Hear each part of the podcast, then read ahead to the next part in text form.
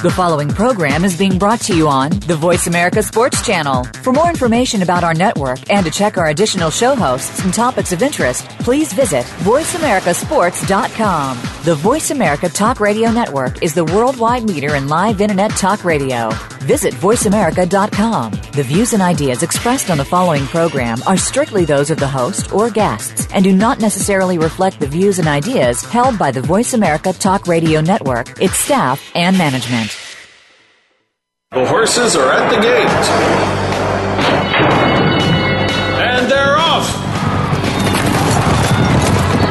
Welcome to Winning Ponies. With a weekend coming up, this is the spot to be for news, handicapping, and spotlights featuring the winners behind horse racing today.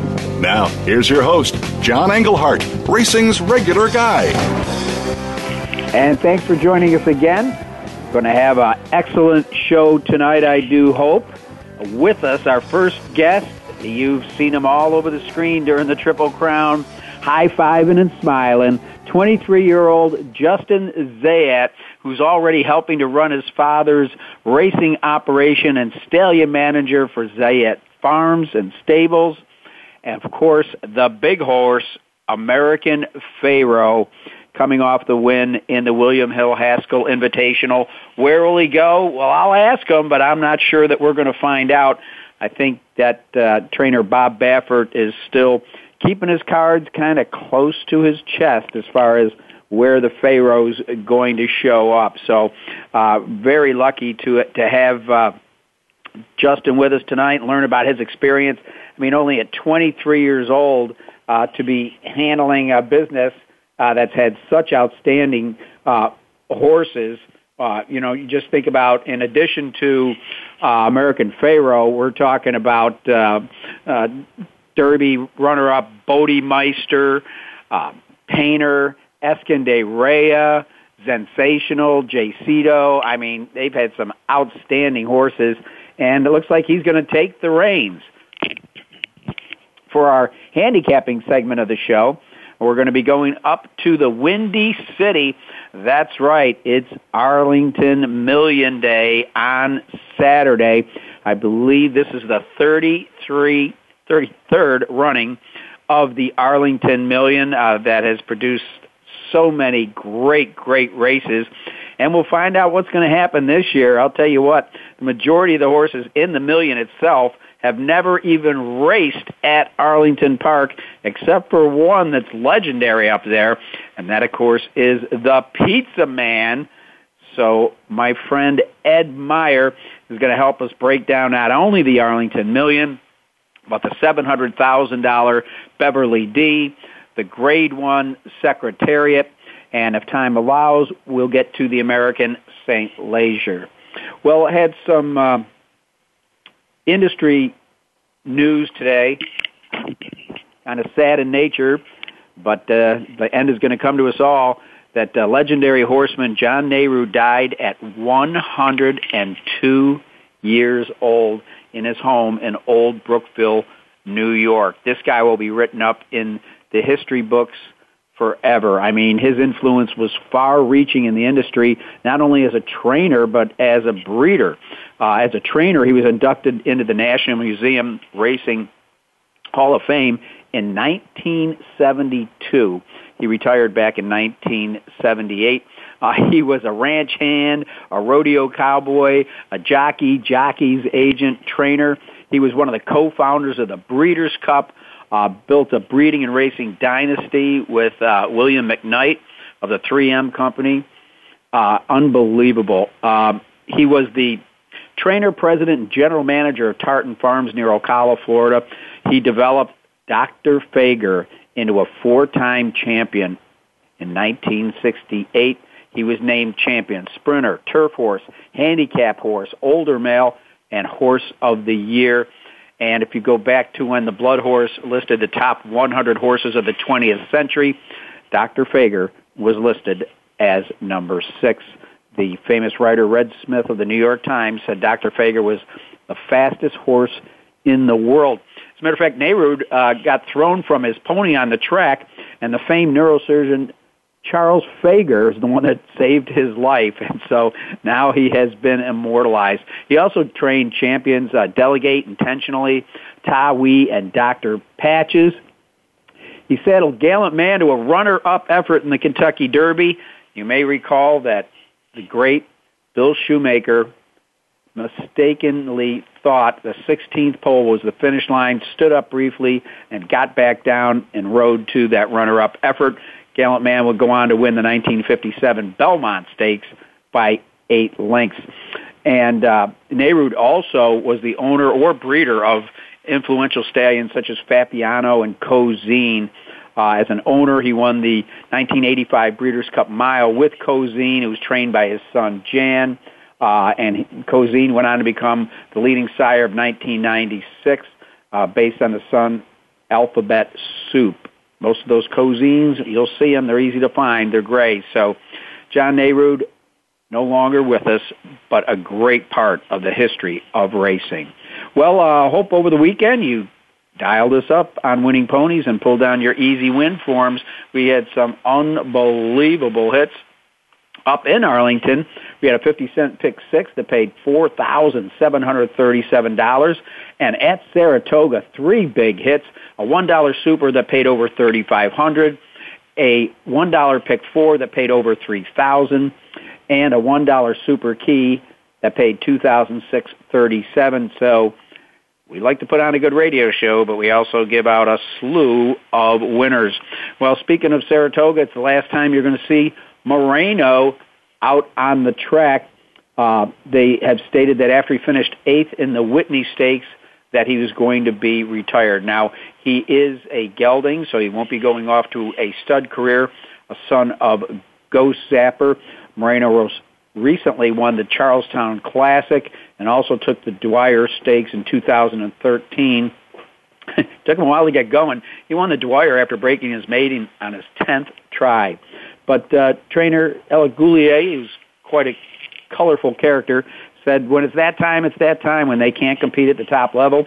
He's been too good to us to gamble and get him hurt, so he's going to retire him right now. So he said, Guillot, I'm good, but I'm not God. It was time.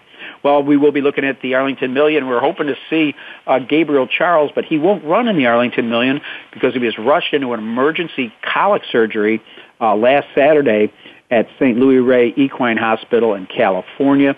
The five-year-old son of Street Hero is trained by Jeff Mullins. So uh, right now they say that he's a day to day after the colic surgery. Uh, we wish them nothing but the best.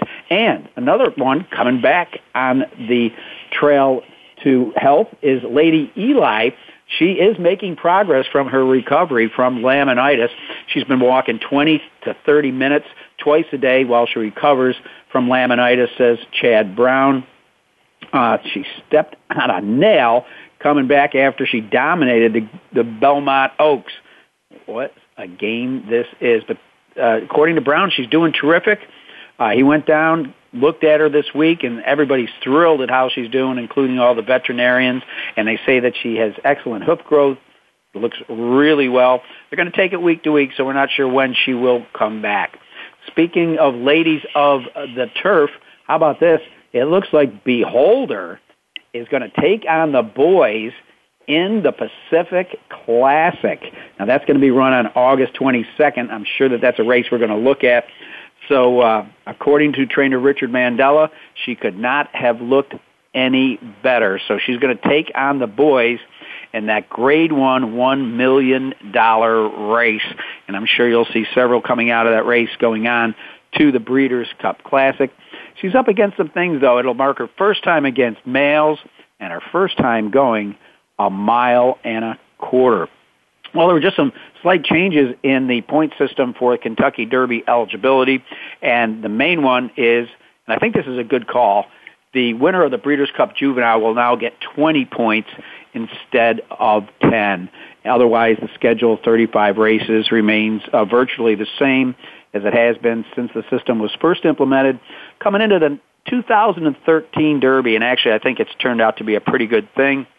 The fact that we've got a 20 horse limit, and uh, so that race, of course, will be run, Breeders' Cup Juvenile, on October 31st at Keeneland. So that's going to be interesting itself. But uh, as you know, it uh, it kicks off. We do have some uh, races this year for some of the younger horses, uh, the Iroquois at Churchill Downs, the front runner at, at Santa Anita, and then uh, things begin to ramp up in uh, in January. Uh, it's a 10 point system all the way up until the El Camino Real Derby. Then uh, it moves up to 50 points for the winning spot uh, starting with the Fountain of Youth, and 50 points go right through the Spiral Stakes at Turfway Park. Then 100 point wins start with the UAE Derby across the pond, and the last 100 point race will be the Arkansas Derby. So uh, let's take a look at who's hot, who's not. And uh, Javier Castellano uh, was named Jockeys Guild Jockey of the Week. But you also want to keep out an eye for Irad Ortiz Jr. He had a week worth mentioning. Uh, led North America in wins with 13. That put him in a tie with Johnny V for the most wins for the Saratoga meet, and that is saying a lot. Now, if you're handicapping at Canterbury Park, Dean Butler and Leandro Gonzalez are neck and neck for the leading rider title. Butler had two stakes wins in the week, including the Minnesota Derby aboard Hold for More. And if you're capping out at Prairie Meadows, you want to keep an eye on Ramon Vasquez. And on the West Coast, Rafael Bejarano continued to extend his lead in the jockey standings at Del Mar. So a great, great rider right there. I pretty much keep an eye on him wherever he goes, but he's having a, an exceptional meet right now. Now I'll, I'll look at some of last week's racing. We'll start at the Spa, and we'll start with the Longines Test Stakes, where last year's champion Take Charge Brandy was returning after a long layoff coming in from Oaklawn Park, hadn't raced since January 31st.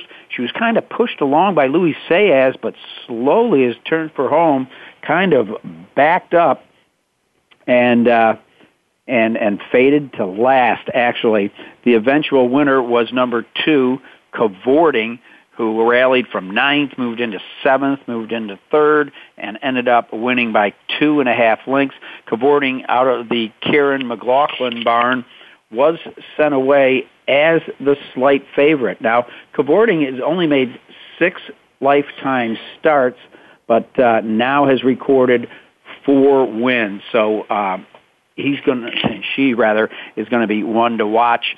A uh, daughter of Bernardini. Cavorting got the job done over Bar of Gold, who led into the stretch, fifteen to one shot and in the third spot was By the Moon. I understand that uh, Take Charge Brandy did return to the track this week, so it's good to know that nothing bad happened in the race. Guess she just got tired. Of course, the Whitney Stakes. This was kind of a preview for horses that American Pharoah may meet in the Breeders' Cup Classic. It was honor code running down Liam's map. Liam's map had a four length lead moving into the lane, but what an awesome close by AP Indy son Honor Code. This is the last crop of, uh, of AP Indy. Uh, this horse is uh, out of Serena's Cat, who's a daughter of champion Serena's Song. Uh, so, uh, Shug McGaughey, he'll be at Keeneland with honor code. He has said he takes home the grade one Whitney over Liam's map and tonalist. So those were the big races that we handicapped last week with our friend Billy Johnson. Greatly appreciated that. But coming up next, we're going to have a chance to talk to a guy that uh, is on the ride of his life, I'd have to say, Justin Zayat. We're going to be right back after a little bit of a break here on Winning Ponies.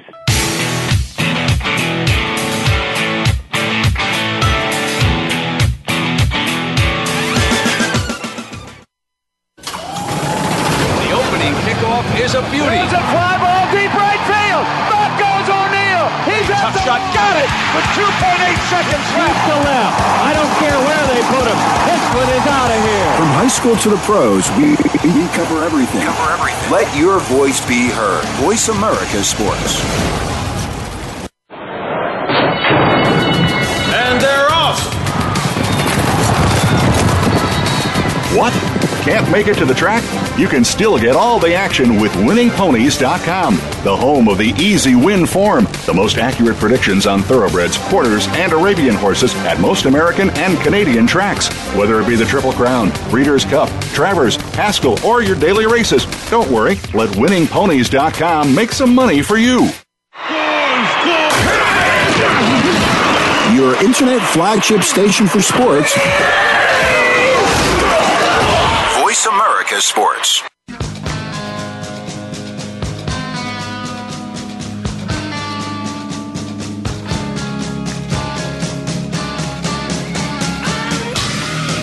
You're tuned in to Winning Ponies with your host, John Englehart. Got a tip for us? Need a tip from us? If you want to talk with John or his guests, the phone lines are now open toll free at 1 888 346 9144. That's 1 888 346 9144. Or you can send an email to show at winningponies.com. Now, back to Winning Ponies with John Englehart. All right, and with me right now is Justin Zayat, a young man who's helping to run his father Ahmed's racing operation as the racing and stallion manager for Zayat Stables. Uh, I do believe he just uh, celebrated his uh, graduation from New York University. Uh, but he's got a busy, busy life ahead of him. I can tell you that. Justin, thanks for joining us on Winning Ponies. Thank you very much for having me. Well, I, I gotta do. Do you wake up every morning and, and pinch yourself, making sure you're not dreaming? Hundred percent. You know, I count my blessings every single day, and it's been. Un, I mean, this year has been a, a dream of a lifetime. It's been, uh, you know, nothing I could ever, nothing I ever expected to come. You know, it's, un- it's unbelievable, and it's all credit to a really, really special horse. Uh, special horse and a, and a special team. Uh, as I said to you off the air, I, I think it's great. Uh, number one, how you people have kept him in racing so the, the public can appreciate the, the greatness of American Pharoah. Uh, but number two, how you've been so open to the media, to uh, you know Joe Sixpack on the backstretch. I've had different friends email me photos that they've been allowed to take posing with American Pharoah. Uh, you guys back there, you look like you're having the time of your life. You, your father, Baffert, the whole team. No, hundred percent. Thank you so much for having. I mean, it's just like a total ride of a lifetime, and I thought I think it's we think it's a very important thing to make sure we give back to the fans and the industry for you know they're the people that keep us going and support the game. So I want everyone to have that dream of you know I saw Secretariat, now I'm in racing, so I want people to have that about American Pharoah that they got into racing because American Pharoah. So that's why we're so open to the public, and I think it's very important to be transparent and uh, kind of make them feel like they're they're uh, they're on the trail with us. Well, you, you've done it, and uh, like I said, the whole team uh, gives off such good vibes. I, I know that your your father uh, was a long time uh, passionate horse enthusiast and an equestrian. My question is, Justin, how old were you when you discovered your love of the game? It was I was actually uh when I was in eighth grade, my dad started buying horses. I was like any other kid. I love baseball, basketball, big NBA fan, ba- uh, hockey, football, all the sports but horse racing you know. And then when my dad bought few horses, I was like, all right, dad, that's kind of cool. You could enjoy that, have fun, you know. And then then he bought the next auction. He goes, he buys 18 horses. I was like, whoa, oh my god. He's like, Justin, give it a chance. You'll like it. And I remember watching my first race. Ever since that day, I was hooked. You know, I was hooked on just the, the horse itself, how brilliant they are, how you know it's in the, now it's kind of like my sports teacher. So, you know, I fell in love right away, and ever since that day, I just trying to kept getting more and more and more involved. Well, obviously you have been, and obviously you've become very experienced. Now, to be a racing and stallion manager at, at your age is a daunting task. Uh, can you kind of tell our listeners, uh, Justin, uh, what's a day in the life uh, for you? For sure. Well, first, I mean, the last four years I was doing it while I was in school. So I'd be taking classes, and then when I was when I was done with my homework and all that, I'd focus on the racing. I'd call the trainers, we'd discuss the horses, plan out the races, speak to the farm managers, um, discuss the breedings for the upcoming year of the horses. But I mean, now now that I'm done with school, I finally have one thing off my back. Now I do this full time, so literally every single day I'm I'm watching my horses work out. I'm getting alerts. I'm watching just watching the other horses, see who's out there, where I should run my horse, who should ride our horse. But you know, I don't really try to micromanage our trainers because as you know, I would Bob Baffert, D. Wayne Lukas, uh, John Terranova. All these guys are the best best guys in America. So I don't really need to teach them how to train a horse. You know, they know how to do that. we just work as a team and we discuss and make sure we're all on the same page. So I, I make sure everything goes smoothly. If the horse needs surgery, a horse needs to be sent somewhere else. I'll I'll handle all those logistics.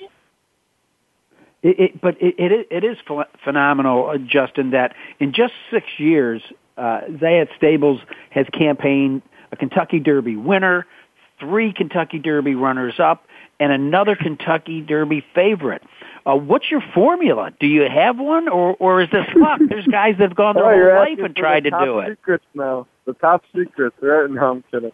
It's actually just a credit to, uh, you know, I think we're very hands-on and we we really uh, we go out and we buy the right horses at the auctions. We get lucky, we breed, but it's credit to the, the whole entire team. But you know, it's our, our sales teams who come with us. We've got a big a, a whole crew comes with us. Our veterinarians who come with us. So it's really just we we go through a process and we really do our due diligence at every single sale. We really keep up to date with our trainers. We treat our horses with all the love and care that they could get, and you know, and they've they've blessed us and performed the afternoon. We've been so lucky. You know, I can't we we're pinched we pinch ourselves every day at our record. Well, uh, certainly, you know, hard work begets success. Now, I, I want to ask you, as a guy who's in his early twenties, um, number one, it's a two-part question: Is there a side to what you do that you enjoy most, and what part is the most challenging? Mm-hmm. So, what I do other than racing, I hang out with all my friends. You know, I have a girlfriend. I have uh, one of my best friends. We play sports together. I work out, play ice hockey. So that's just some things I do other than I'm doing racing. And what's a big challenge? The challenge in racing? Um, I mean, sometimes our horses are all over America, so you really gotta keep in contact. Not just like I live in New York, so it's very easy to go to Belmont and see my horses there. But other my horses in California, you really gotta got to be up to date and keep following up and keep in contact with your whole entire team. So that's that's that's the challenging part. But you know, I think the easy part as well. Please. I love speaking to my trainers and learning. I guess uh, everybody wants to know what's up next for American Pharoah. Maybe you can't really tell us exactly. Tell us where you'd like to see him run. No, hundred percent. I mean, I could tell you exactly. He's going to work on Sunday, and then we'll know. We know we all want to run in the Travers. We're leaning towards running the Travers, and we just need to see how the big horse works, and if he's up to it, then uh, we'll take him over there. But we need to make sure he's breathing fire and he's ready to run his race. So we're going to see him Sunday when he works here at Del Mar. Well, he's he's pretty awesome in, in everything everyone's seen. I don't think that he's ever really been asked for 100%. I know there have been some studies that have matched his stride versus Secretariat's, and his stride is actually longer than Secretariat. Uh, do you think have, have they ever gotten to the bottom of this horse? I mean, it doesn't seem to me like we've seen the bottom of him. You know, I really think the one race that he's really had to run was the Kentucky Derby. You know, that day he was kind of lost his race before the race. It was crazy. He got very warm before the race, but other than that race, you know, he's really never really had to get the bottom to, to see the bottom of him yet. And that's an unbelievable thing about him is how consistent he's been and how he holds his form and how he always runs, you know, that, that race that's like, wow, to every single person. I mean, it, it was just unbelievable in the Haskell. Um, Victor just stopped riding him at the eighth pole and, and let him uh, gallop out. Now, as you, as somebody that has to be concerned about the road to the Breeders' Cup Classic, are you keeping an eye on the older horses, and are some that you potentially fear? Hundred percent. You know, I watch uh, every single race, and I, I of course I watch all all races in the country. So of course I'm monitoring the older horse division very closely. The Whitney was this weekend. The Liam's Map and Honor Code both ran huge races. Tonalist very nice horse. So of course there's nice older horse on the radar, but the Breeders' Cup is long away. You know, long, long ways away. I'm just trying to make it through this month and next month and see how it goes because, you know, every single day, who knows what can happen with these horses. So we're just counting our blessings every single day. So I'm trying not to get too far ahead of myself yet. But, uh, of course, we always dream. Um, well, I, I can't imagine uh, what's going through your mind as far as when the horse is retired and who, who you could potentially match him up with. Uh, as far as from a breeding perspective, I understand you are your family is going to be keeping a, a part of the horse for breeding, correct? Correct. Correct. What kind of challenge is that going to be for you picking a date for him? Well, I mean, we're gonna have all different types of mares. He's gonna get the best ones. It's co- it's gonna be hard. I honestly not even thought about that yet. It's gonna be a sad day for me when he retires. So try not to think about that. Yet. But of course, we're gonna breed. I'm sure he's gonna get the best of the best mares in America. Who knows? Maybe they breed Zenyatta or something. hey, you know that's uh, certainly not out of the question. I wouldn't be surprised Right. if uh, her or Rachel Alexandra wouldn't be on his uh, the date list in the future. That'd be that'd be an honor. Uh, it would be honor and it would be awesome and it would be great for the sport. And you, you've been great for the sport. I, ju- I just want to ask now. Uh, you, you, you've graduated from college. Is is your future totally going to be in thoroughbred ra- racing? Do you believe for the rest of your life? Yes, I love to. I mean, that's where my passion is. So at least for the at least short term right now, that's what I'm going to be doing for the next couple of years. But I don't see it stopping anytime soon. And I, I need to ask you one question. I didn't run a complete pedigree analysis, but are there any other American Pharoah family members on the ground? Yes, we have his full sister. She's a yearling right now in Ocala. She's actually looks really nice. And there's a horse who was born named Irish Pharaoh. He's a uh, a weanling right now. And you you own him. Uh, we don't own him. We own uh, the sister. We sold his mom in October this year. Okay. Well, listen, uh, Justin, I, I wish you nothing but the best. I think you got a bright future because you sure are coming out of the gate awful fast. And again, I want to thank you, you, your father, and the whole American Pharoah team for keeping him in training and sharing him with all the race fans in the United States. Thank you so much for having me. I appreciate it. Um, uh, thank you so much. All right, we appreciate it. We've been talking with uh, Justin Zayat, who is the uh, son of Ahmed Zayat, the owner of American Pharoah, and looking forward to his next appearance. We're going to take a little bit of a break here, and when we come back, we're going to be talking to a man that I greatly admire. That's right, his name is Ed Meyer.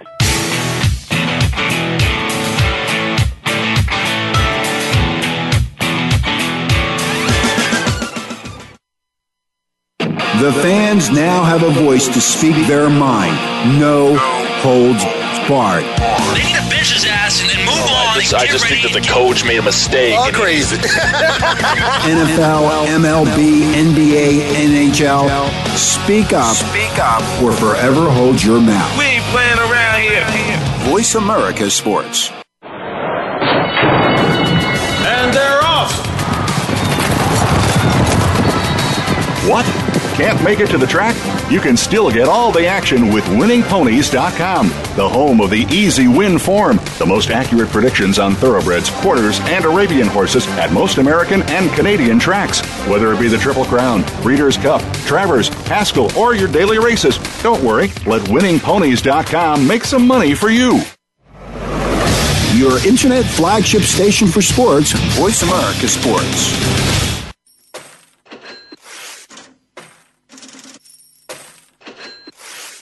You're tuned in to Winning Ponies with your host, John Englehart. Got a tip for us? Need a tip from us? If you want to talk with John or his guests, the phone lines are now open toll free at 1 888 346 9144. That's 1 888 346 9144. Or you can send an email to show at winningponies.com. Now, back to Winning Ponies with John Englehart. All right, and back with me, a man who's certainly no stranger to this show. He was the former host of this show. He's a good personal friend of mine. He's an odds maker. He's a race caller. He's a writer. It is Ed Meyer. Ed, I haven't seen you in a long time. How you been? John, it is great to hear your voice, and I have to say, I thoroughly enjoyed your guest. I did too. This kid's 23 years old. I mean, I know that he's already stated publicly that that he wants to go to the Travers. Put yourself in Justin Zayat's shoes. Where are you going with American Pharoah? Oh, oh wow! Honestly, I, I think I would do the Travers. I I really would. It, Bob Baffert seems like he, he's a little on the bubble. And and I, I think that maybe you know he's worried about the gas intake. If I if I had to put my two cents in, which is a whole lot more than that uh, at this level, I would go to the Travers, and then hopefully hopefully we'll see everything turn out well in the, for the Breeders' Cup. You know, I, I totally agree with you, Ed, because you know, the, the Travers has such history uh, to it, and it, it is the Midsummer Derby, and to win uh, the Kentucky Derby, the Triple Crown, then the Midsummer Derby, and I guess now they're calling it the Grand Slam. If you could hit uh, win the Breeders' Cup on top of that, uh, I mean, let's face it, you know, greatness. It's not a word that should be tossed around uh, lightly, but if he could do that, I mean, I think he puts himself right there with uh, you know Slew and, and affirmed and Secretariat. You know, you you are correct. Uh, those those are some pretty big standards, and those are words that we really don't want to clutch grab just uh, just at the top of a hat. But after watching the last race, if it actually didn't eradicate any doubt that you had in your mind, I mean, maybe you really need to go back and watch it again. It was it was it was a rarity. I mean, what, you know, we saw a triple crown winner this year. I think this last race actually solidified it for me that uh, the good Lord willing and, and everything comes out just right. And I, I would also pay attention to Bob Baffert's hesitation on this one he really, really uh, has brought this horse along so well. And and you know what? At this point, maybe being a little hesitant, maybe maybe there is a little bit. Of, I don't think it's worry, but I think it's just keeping enough the genie in the bottle for down the road. But uh, I think what a marvelous, what a marvelous position. And to have Justin there, that he's actually committed at 22, 23 years old for the rest of his life to be at this level of the game. Wow. Is that a dream come true or what? Yeah, really. But yeah, I know it's in the back of Baffert's head. He probably remembers horses by the name of Man War and Secretariat. And both of them lost at Saratoga. I don't think he wants to be a part of that club. I, I could agree with that, and you know he's he's actually done so much, and I and I just I really think at this point you really just don't want to nick that uh, reputation that history is etched in gold, and it's it's there forever, and and I, I think once you reach this level, it just from a guesstimation, I think you just want to really really be selectively choosy. Now I don't think they're ducking anyone. I think they just want to do what's better. Bob wants to do what's best for the horse, and I'm sure the Zayats as well. They're very committed to racing. Well, you you heard Justin. I guess the horse is going to have uh, some serious uh, work here in the days ahead, and if he bounces out of that as they feel he can, I believe that uh, he's heading on up to the spa. Oh, you know, I I'd love to see it. I, I'm I'm a New York racing fan all year round, from the inner track all the way to the Spa and, and all points in between. I absolutely love it. Uh, they don't call it the graveyard of favorites for nothing, but to be very honest with you, everyone's going to have to bring more than their A game and pack two lunches. well, it, it will be interesting, but uh, I really think if American Pharoah is going to get beat this year, it's going to be by an older horse, not a three-year-old. Well, that, that's you know, John, that's a very fair statement, and that might be the hesitation we're seeing out of the Baffert camp. Well, I from what I heard is, is he wants to keep him with three-year-olds, which is why the the Pennsylvania Derby is also on the menu. But uh, I just think there's something about that ghost of Saratoga that scares Baffert because, from what I understand from past years, he hasn't had the best success up there. Let's face it, man. Uh, uh, right now, Saratoga is Chad Brown and uh, Todd Pletcher's world, and everybody else is just living in it. that that is that's a hundred percent correct. And you know what? It's a wise man to, to hunt and peck and, and to know where you actually fit. But John, I've got to ask you the, the five dollar question.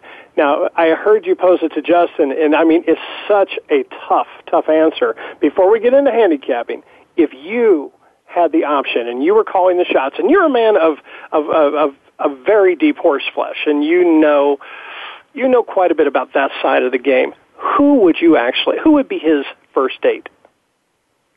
Um, well, again, I'd have to look at the, the producers, and you know, with I was so impressed with Honor Code last week, and he is out of Serena's cat, who's a daughter of Serena's song. So you know, you you and I can't match up. I'm not looking at American Pharoah's pedigree, and I don't know how close he is uh, to Stormcat because you know you don't want somebody playing a banjo in West Virginia with your inbreeding.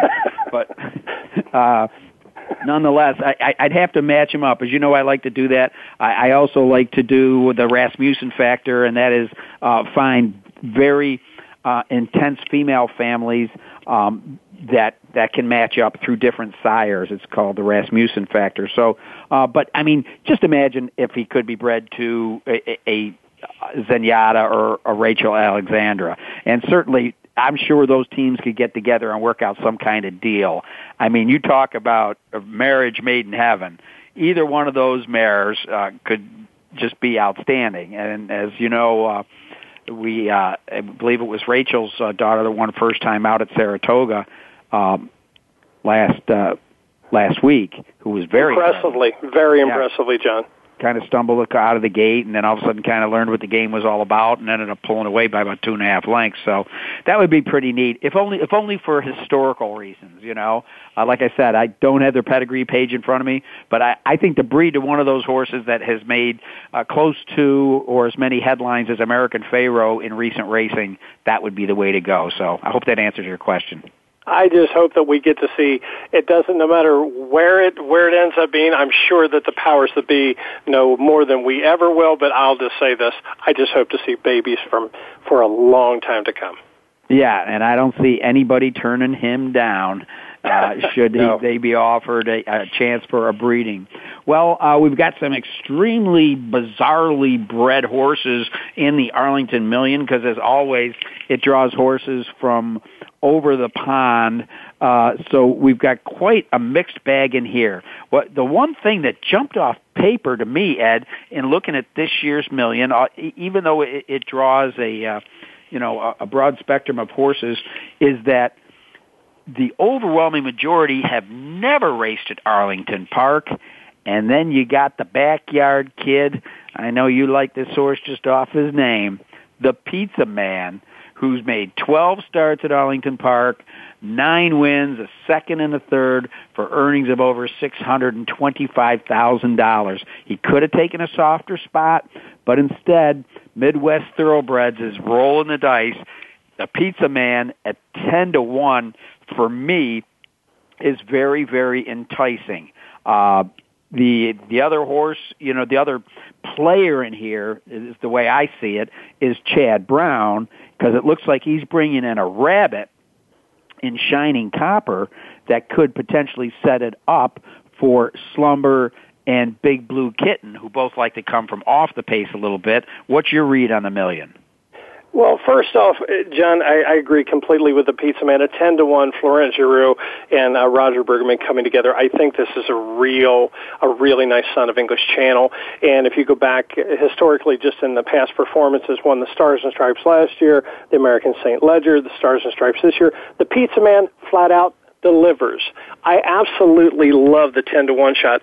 But John, I, I've kind of clutched up here, and I and I've and I went to the outside and if you ever get an email from me at 7:30 or 8 in the morning, it's because I'm watching races from Great Britain, and I'm a big fan of John Gosden. Now he spent some time on the West Coast uh, at Del Mar, Santa Anita, yeah. Hollywood Park, uh-huh. and did incredible a yeoman's task. Maverick Wave, William Buick, who is a just an incredible rider in his own right. I love the way this one, this son of elusive quality, is coming about. We're going to get first time Lasix, of course, coming in. Uh, he, he won at the he won the course of Chester. It was a Group Three. John, I like the three. This is the third shot for a victory for this runner. It looks like the later in 2015, this colt is really coming into his own. I know that John Gosden's actually been pointing, and anything that I've been reading, it, it mentions John Gosden's been looking ahead. He's been planning. For Godolphin Racing, they make very few mistakes, and they're in the most capable hands with William Buick.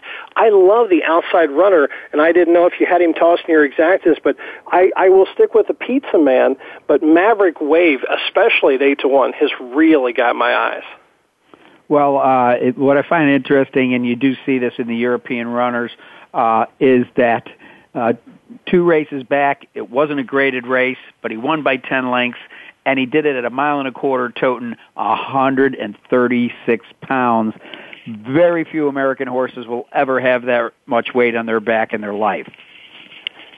How true, and you know, it's uh, there's something that's even a little more intriguing to me. I I like first off for a mile and a quarter to say that I'm actually going to cut back in distance for my horses, that is.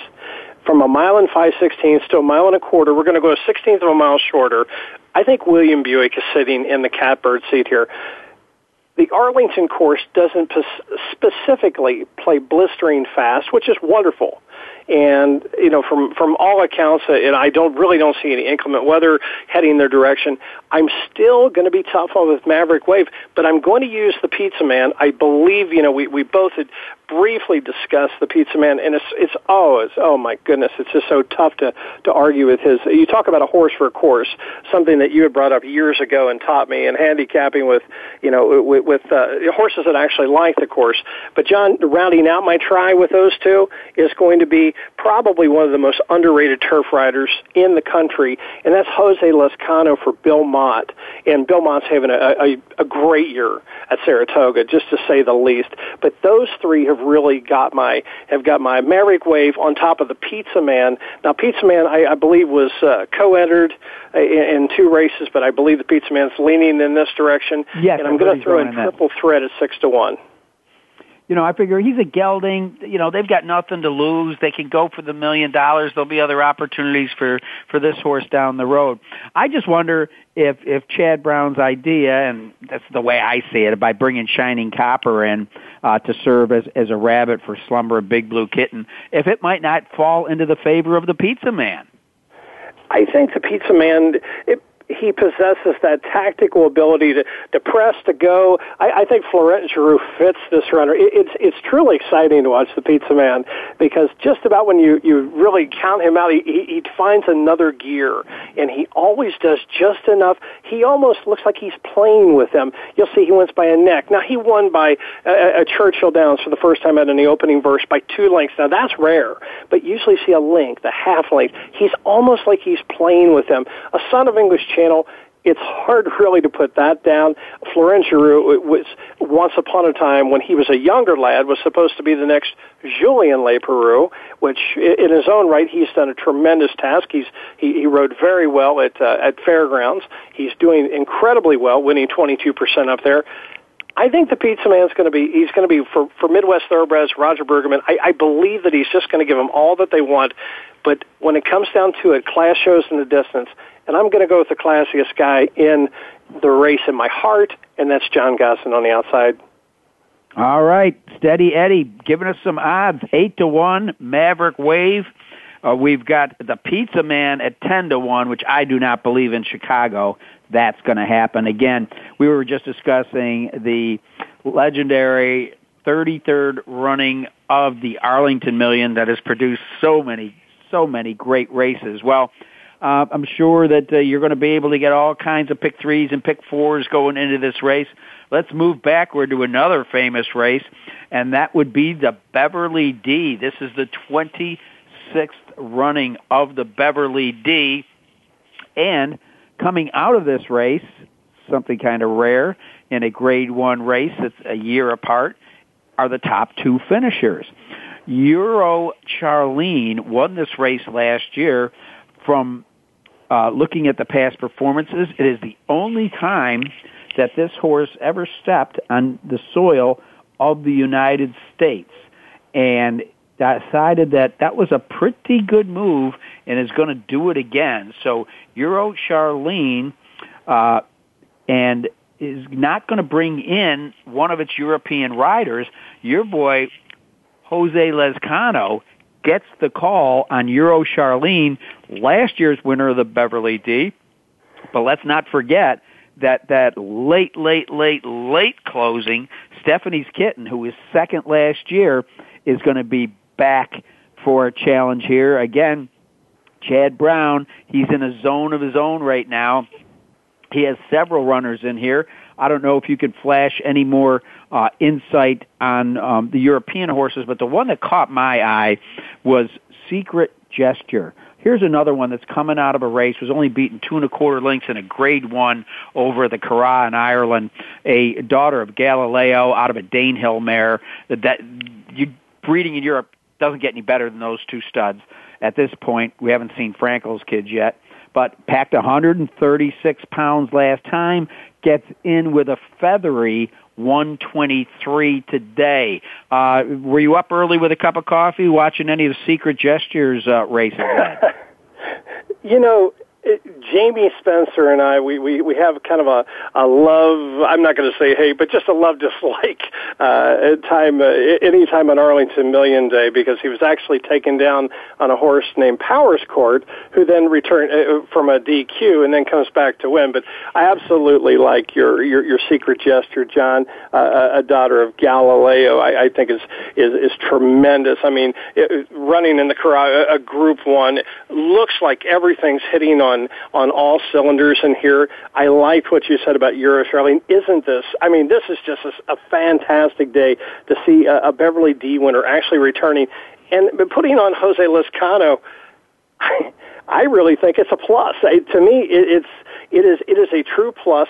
But John, when it comes down to it, at the end of the day, I believe that we are living in Chad Brown's universe. This is his year. And he's bringing this go-to guy with Irad Ortiz. This is second start off a layoff. This is one of my favorite angles. And it's, with, the daughter of Kitten's Joy, you've already got a monster. I believe this one is going to be erupting at the right time.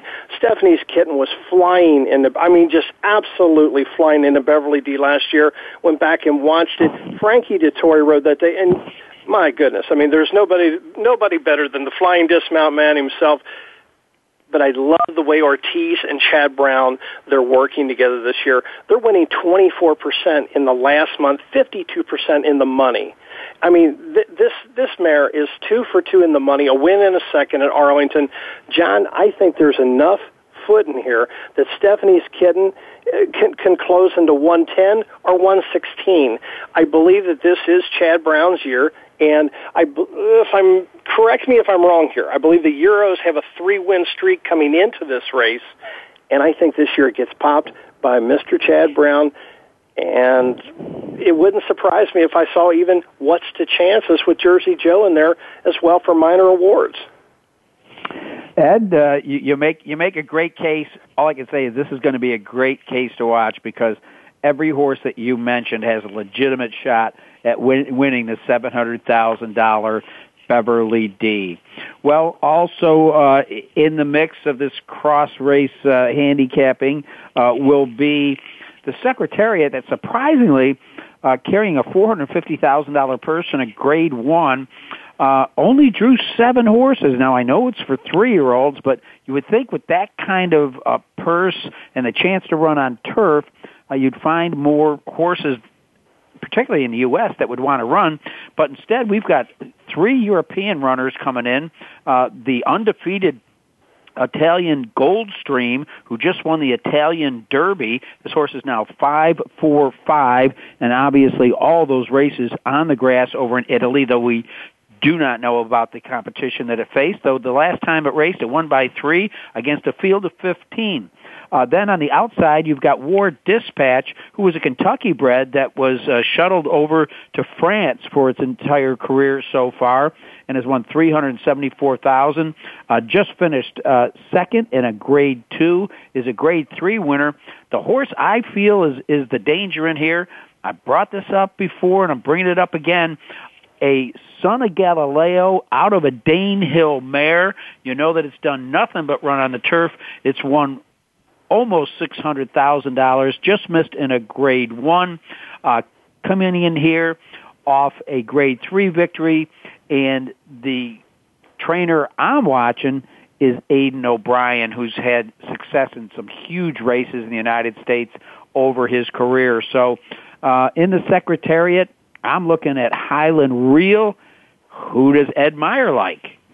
You know, I, I looked at this race for about 20 minutes, and and I said, why am I trying? What, why am I just trying to beat this runner? I, I believe it, it is a true stick out, and that's that is the chalk, and it's force the pass. I keep coming back to the Belmont Derby. Uh, uh, it was a Grade One affair. If you take a look at this, uh, the Son of Speightstown, John, it was a mile and a quarter event. Prior to that, it was the Penn Mile, which I also felt was a very important prep race for, for bigger and better things down the road. A lot of runners have been coming out of there and just flashing their best.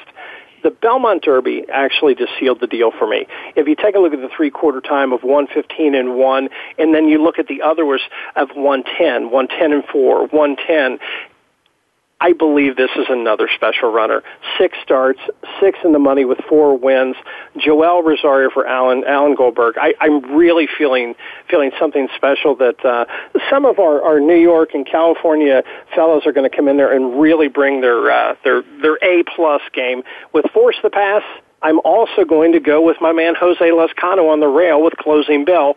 Bill Mott broke his maiden over the dirt course in the Belmont Derby was 41 to 1, but actually didn't run a bad fourth against Force the Pass. So if I like Force the Pass, I'm going to have to use, as a player, I'm going to use Closing Bell, and then I'm just going to finish it out with very easily Granny's Kitten, a good friend of yours, Mike Maker, I believe they have another monster, a good runner in the Penn Mile Derby, but I was a little disappointed in the Belmont Derby.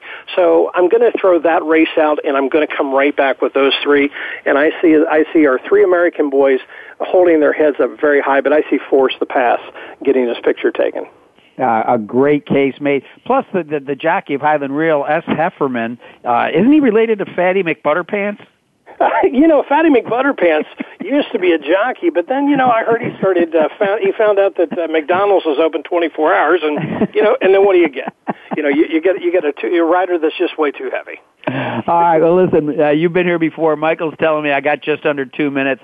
Real quick, let's uh, hit on the American uh, Saint Saint Leger.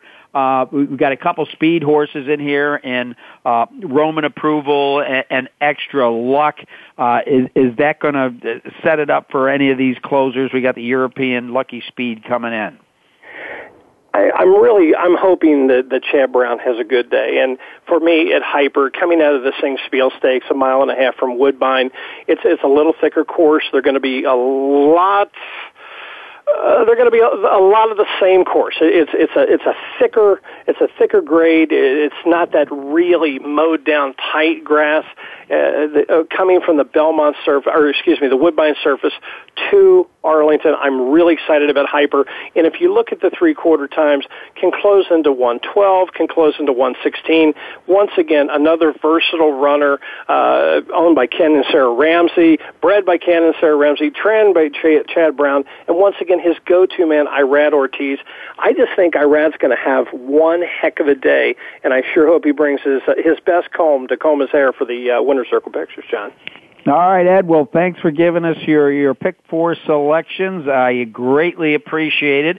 I must say, I truly am enjoying uh, your your race calling this season. You, you you've really uh, honed your craft quite well, and uh, I look forward to crossing paths with you again soon.